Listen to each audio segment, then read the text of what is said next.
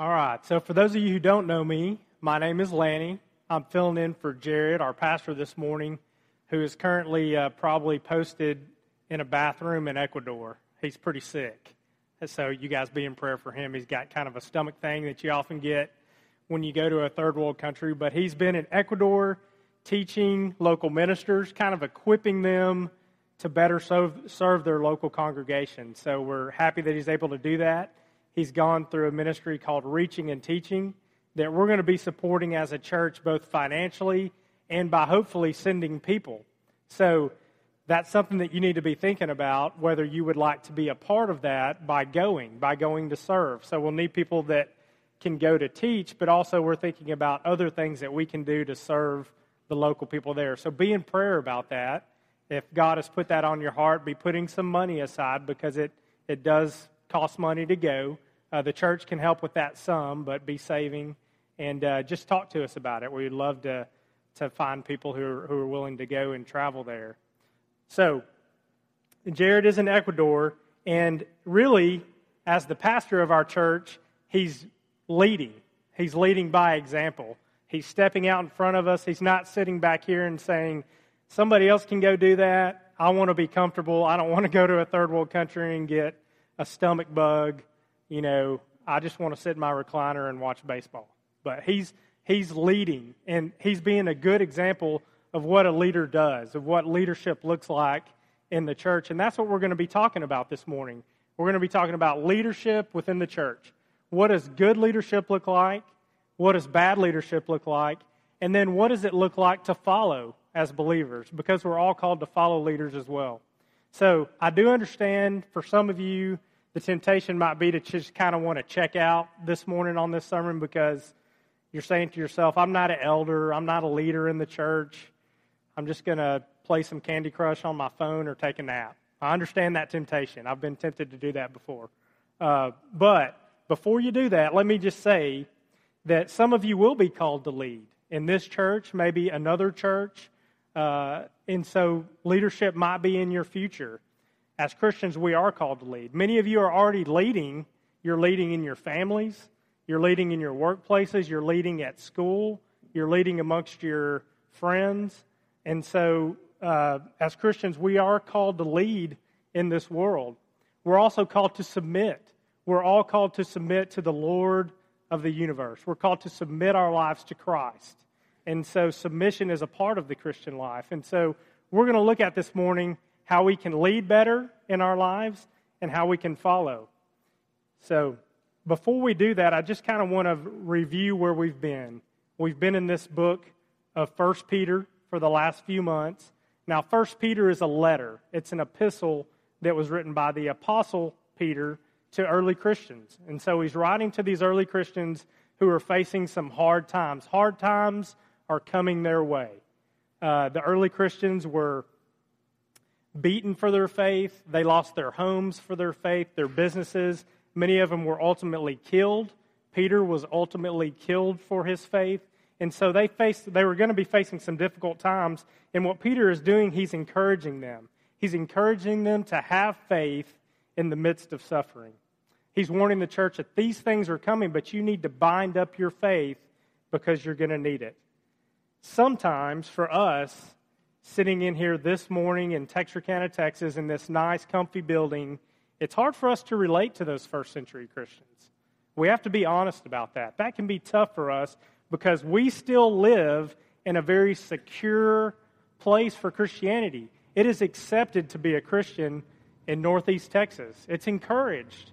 And so, being a Christian for us, can, it can sometimes be hard for us to relate to these early Christians it can be hard for us to relate to our Christian brothers and sisters in the Middle East who are, who are facing death for their faith right now. I was recently listening to a sermon by John Piper, and he was speaking about how the American church is kind of slowly awakening from this period of what he calls dominance and prosperity. So, what he was saying is that for the past 300 plus years, for pretty much all of American history, it's been considered a good thing a normal thing to be a Christian, especially in the South, especially in Northeast Texas. And Piper points out that Christianity has often been viewed as a pathway to success in our culture, a pathway to worldly success, success in your career, success in your family. And I just want to quote a little bit from his sermon here because I thought it was really good stuff. And this is what he says about Christianity in America. He says, We, the American church, have been dominant and been prosperous, and therefore we have come to feel at home in this world. We have developed a deeply ingrained assumption that things should go well for us, that being a good Christian and being well thought of must go together, and that poverty and sickness and suffering and death is the worst thing that can happen in a land of Christian wealth and health and ease and upbeat, success oriented vitality. And so we have developed a form of Christianity to support this ingrained expectation of acceptance and comfort. This form of Christianity be- begins by focusing on our felt needs, not our eternal ones that we may not even be aware of. And it makes its appeal on the basis that Christianity will make life a lot better for us in this world. It has not been a call to suffer as an alien, but a call to prosper as a respected citizen. So when I heard those words, when I heard him speaking those words, I thought they were both very true and beautiful, but also extremely convicting to me, to be honest with you. Because I would not come up here and speak about some health and wealth theology. I wouldn't verbalize that, but there are times in my life when my mind thinks that way. When I think that because I'm a Christian, things should ultimately go good for me. That I shouldn't get sick, that my wife shouldn't be in the hospital, that uh, I should do well at my job, that everything should go good for me. I, I believe that sometimes. That's a false belief. And I'm sure some of you can relate to that in here this morning. Now, Piper does point out that there is a, some truth to this, that the Christian life might bring prosperity because if you are a Christian, you should be working hard. You should strive for excellence in your work. And so oftentimes you will do well at your job. Your marriage should go better for you if you're living by Christian ideals. Your kids should do better.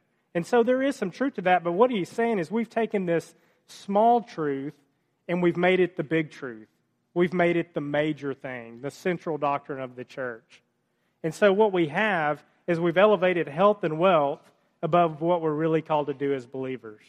And we've made the American dream, the American dream has supplanted the Great Commission. And we've suffered from this.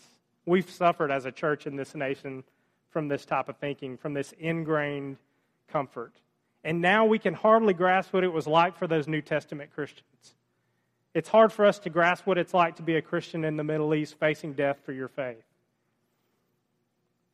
But here's the thing Scripture tells us that Christ has called us to more than comfort. He's called us beyond the American dream. He's called for us to take up our cross and that involves radical love, and at times it involves radical sacrifice.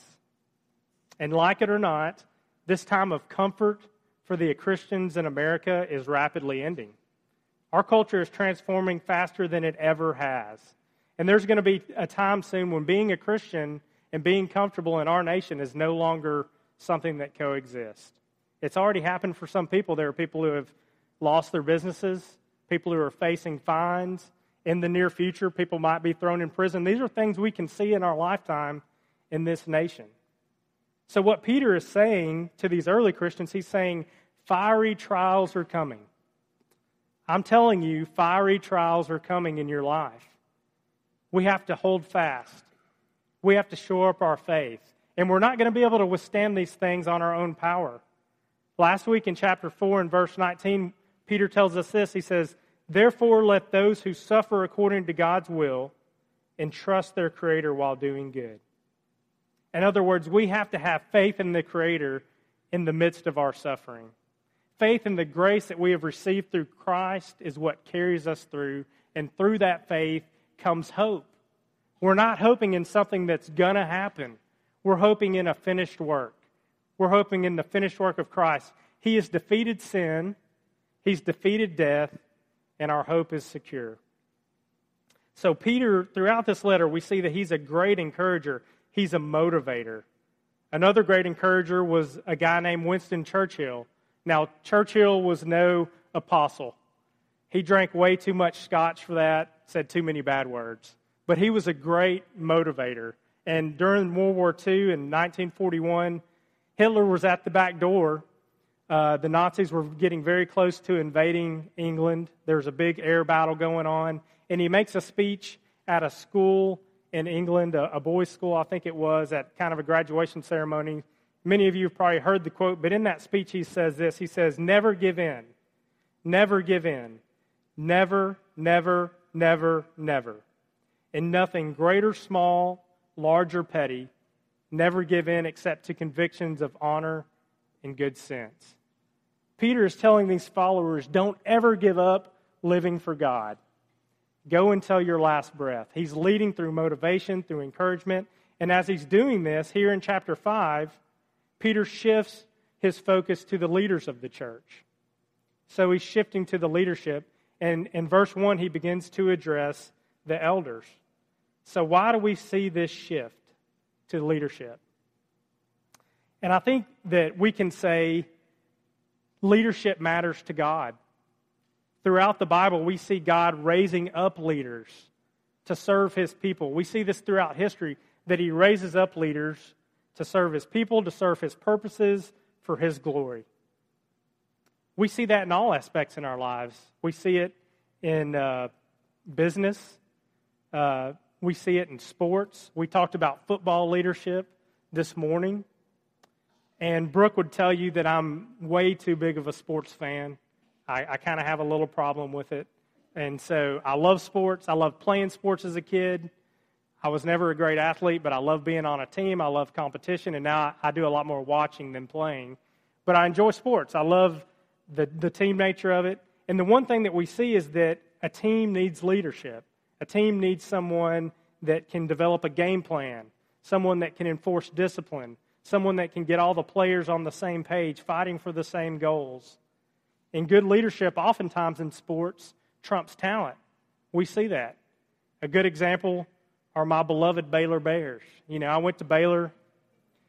I have to talk about Baylor in every sermon, just about. But I went to Baylor, and, and in 2000, I graduated in 2001. So while I was there, we were terrible. I don't think we ever won more than two games. Keeping it within three touchdowns was a good. That was a good Saturday on the football field. Uh, so we would just get killed, get blown out. But all of that changed when this Texan, this guy named Art Briles, rode into town. And it's almost like he rode in on a horse and he had spurs on and six shooters on his side, but he's just this, this great Texan that comes in with, with, with leadership. He brought discipline to the team, he brought positive energy, and within the next year, you've got the same players on the field, but a different product. They're much more competitive. Uh, within a few years, they're winning championships. Probably should have been in the playoff this year, but I'm not, I'm not too bitter about that. But leadership matters in sports, it matters in business. And what Peter is saying here is that it's important in the church. So Peter knows that the church is going to be facing hard times, it's going to be under stress. And in these times, leadership is more important than ever. So here he wants to shore up these leaders. He wants to make sure they know what good leadership looks like and what it doesn't look like. So let's take a look at the scripture for this morning. In verse 1, Peter says this So I exhort the elders among you as a fellow elder and a witness to the sufferings of Christ, as well as a partaker in the glory that is going to be revealed.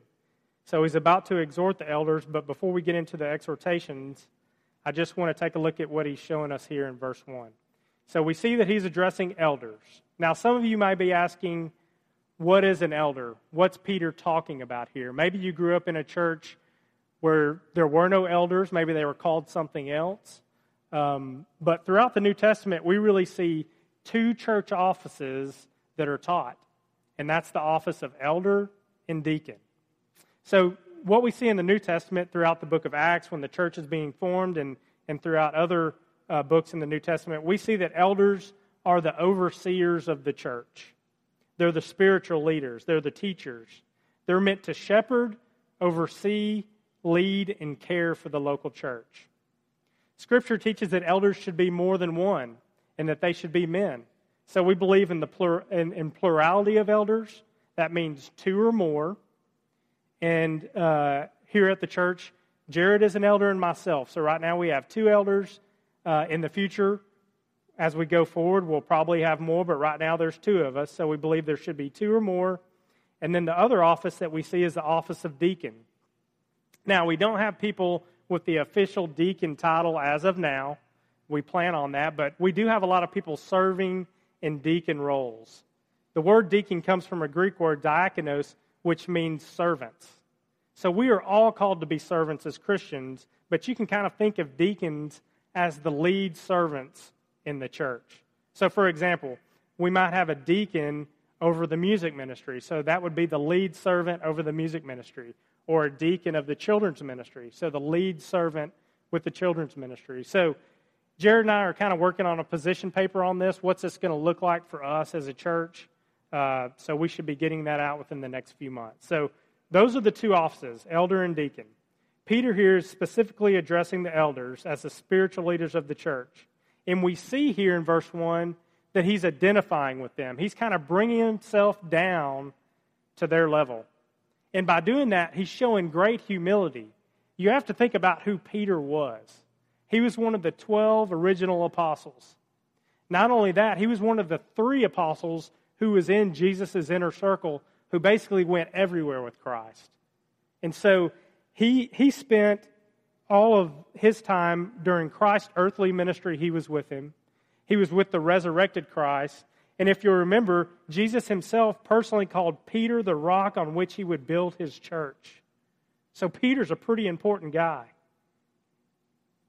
So we have this exalted elder, exalted apostle, showing great humility here. There's no ego with Peter. There's no ego getting in the way. He desires for the church to do well, for God to be glorified. And he understands that he is simply a weak man and that his strength, his position, is a gift from God. So, the first important aspect to leadership that I think we need to see here that Peter is showing us is humility. Without humility, people are not going to follow. People are going to reject your instruction. Nobody wants to serve an arrogant egomaniac. Some of you might have worked for somebody like that. You kind of just want to do the opposite of what they tell you to do. Nobody wants to serve that. So, what we see here in verse 1 is that Peter's also alluding to the sufferings of Christ. He's reminding them that the King of the universe humbled himself to come down into this world and suffer for our sake.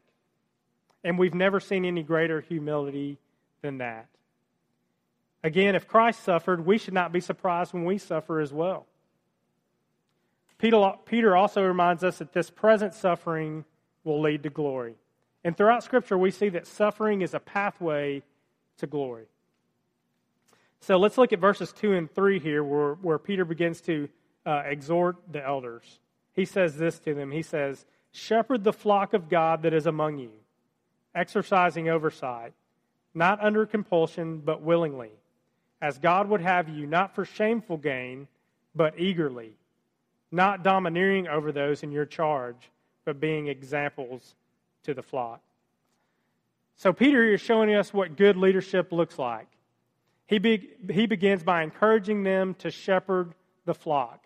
The congregation isn't theirs, it's God's congregation, it's God's people. Christ is the head of the church. Elders are simply given the privilege and the responsibility of looking over it here on earth. So we see this analogy of shepherd throughout Scripture. We see God identifying as a shepherd of his people in the Old Testament, and Jesus kind of takes this upon himself in the New Testament as the chief shepherd, the good shepherd to God's flock. So we see this picture, picture of Jesus being the good shepherd, of taking care of his flock.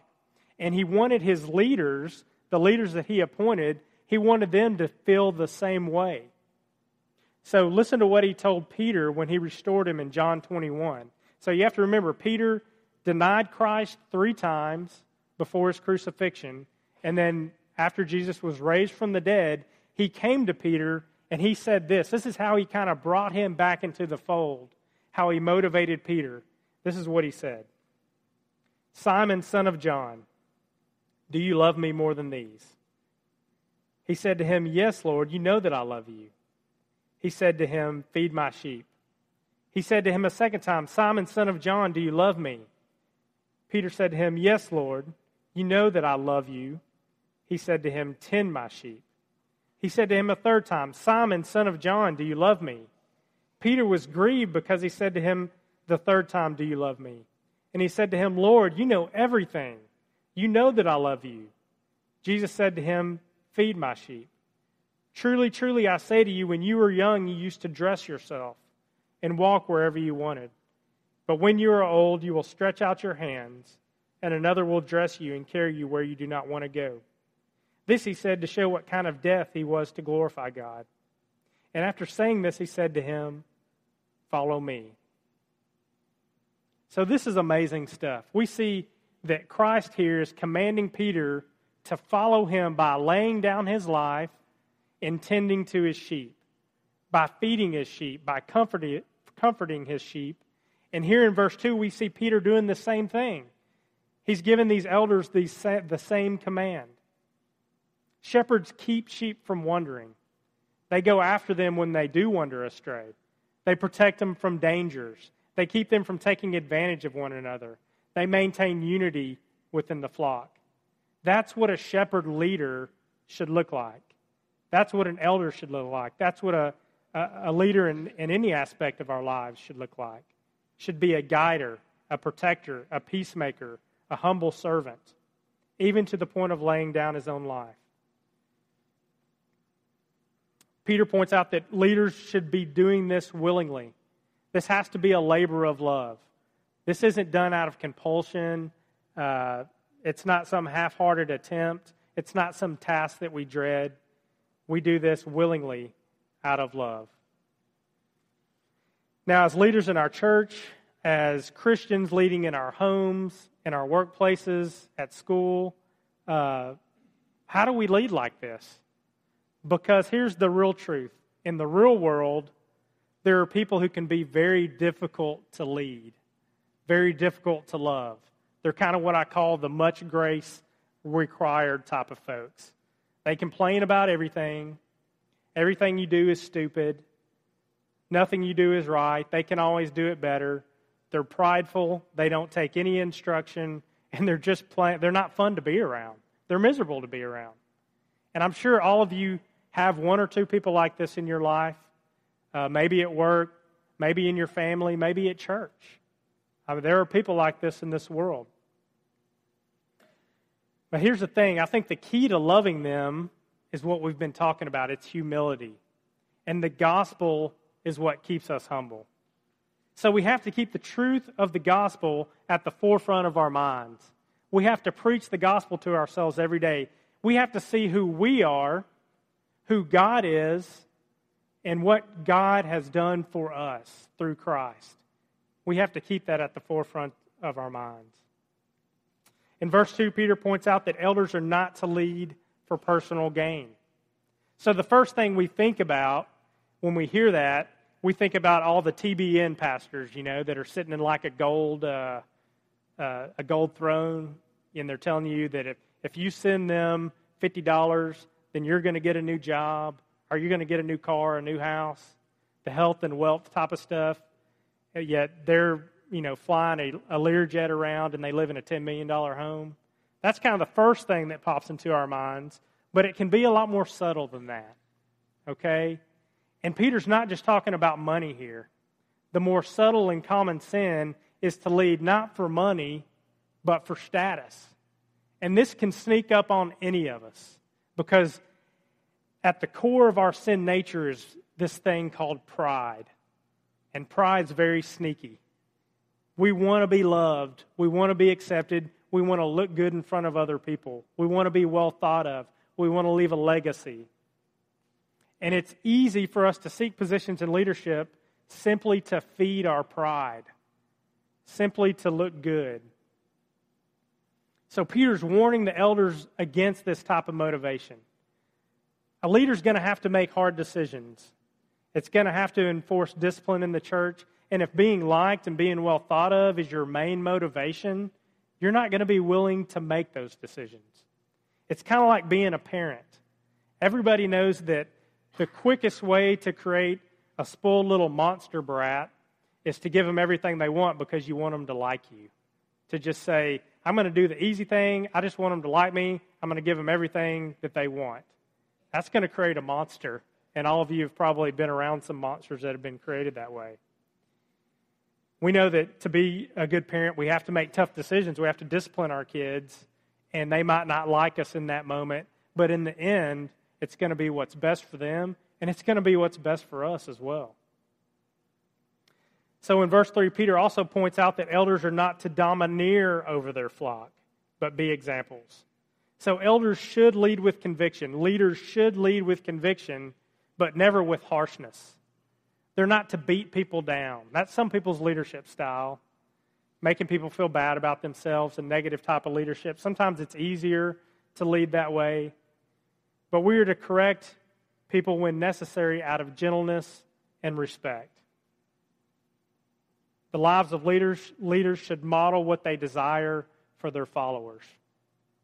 They should be living examples of how they want their congregation to live. So if Jared says, I want my congregation to go out into this world and spread the gospel, he says, I'm going to go to Ecuador and show them what that looks like. In verse 4, Peter says, And when the chief shepherd appears, you, you will receive the unfading crown of glory. Peter's telling us that there will be a reward for the service in the end, in the next life. When we serve according to God's will, it will be re- rewarded. Peter's telling us that the chief shepherd Christ is coming back to judge and reward the world. He's referring to Christ as the chief shepherd. Peter is reminding the elders that they serve under Christ, that they have to be servants and not dictators. Peter points out that all those who have faithfully served him will be rewarded. Those who have placed their faith in him will spend eternity with him and share in his glory. We will share in, in the inheritance that does not fade. And it is a gift, and it will bring unimaginable joy that we can't comprehend. In verse 5, Peter addresses those under the leadership of the elders when he says, Likewise, you who are younger, be subject to the elders. Clothe yourselves, all of you, with humility towards one another. For God opposes the proud, but gives grace to the humble. Peter's addressing those under the leadership of the elders in this verse, but he's also addressing the elders themselves. He's encouraging all of them to clothe themselves with humility. There's that word again humility. He calls us to be humble, and clothing yourself is this image of putting that on every day when you wake up and go out into this world, putting on humility.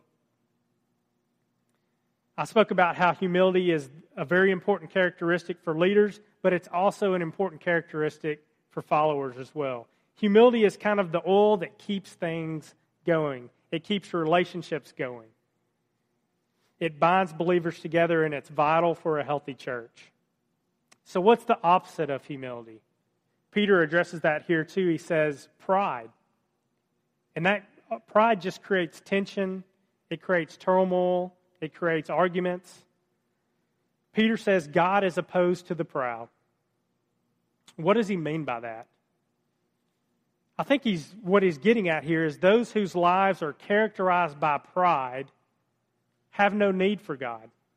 They might think they do. They might think they're serving God, but they have no need for God. These people are often very religious. Think of the Pharisees. Sometimes they are rigorously religious rule followers, and anyone who can't live up to their rules is cast away. They might be the most, you know, regular churchgoers you've ever met in your life. And they're living by this, these rigid rules, but they're relying on themselves. They're relying on their own works. They're trying to earn their way to God. They're trying to put the God of the universe in their debt, saying, God owes me this because I serve him, because I do this. He owes me. This is ultimately going to lead to their eternal separation from the very one they claim to serve. As I've said, the opposite of pride is humility, and I've said the only way to obtain it and maintain it in this life, the only way to maintain humility is the gospel. The gospel says that you cannot earn your way to God. It says that you are not good enough and you never will be. It says that you are an enemy of God apart from Christ because by, by nature you're a sinner and God hates sin. God is holy he cannot accept your sin. The gospel says that God loved you so much, he wanted to have a relationship with you for eternity. And that the only way this could happen was for his son to come to this earth as a man, to live a life that we could not live, to die a death that we were meant to die, so that we could be saved. There's no pride because there's nothing that you have done to deserve this. There's only grace. When we see that we are saved by grace alone, through faith alone, and in Christ alone, humility will be the result of our lives. Within the church, we can go out and serve Him. We can go out into this dark world and bring light. We can spread the gospel to our community, and we can stretch out into the ends of the earth. So, I implore you this morning to ask yourself are you living by pride or are you living by grace? Are you depending on yourself or are you depending on Christ? There's no salvation apart from faith in Christ. We're saved by grace alone. Let's pray.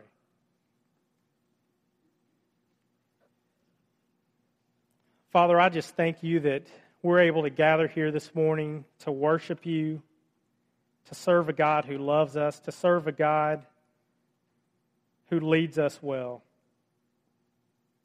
I ask that as we go forth that we submit to your authority, that we submit to your grace, that we acknowledge that we are sinners and that we need you. Father, help us be bound together as a church. Give us humility to, to serve with one another, to love one another, to care for one another, and just to go out into our communities and serve our communities, to show people Christ, to show them what you look like, to show them what your love looks like. Help us to do that, Lord, as we go forth this next week. In your name I pray. Amen.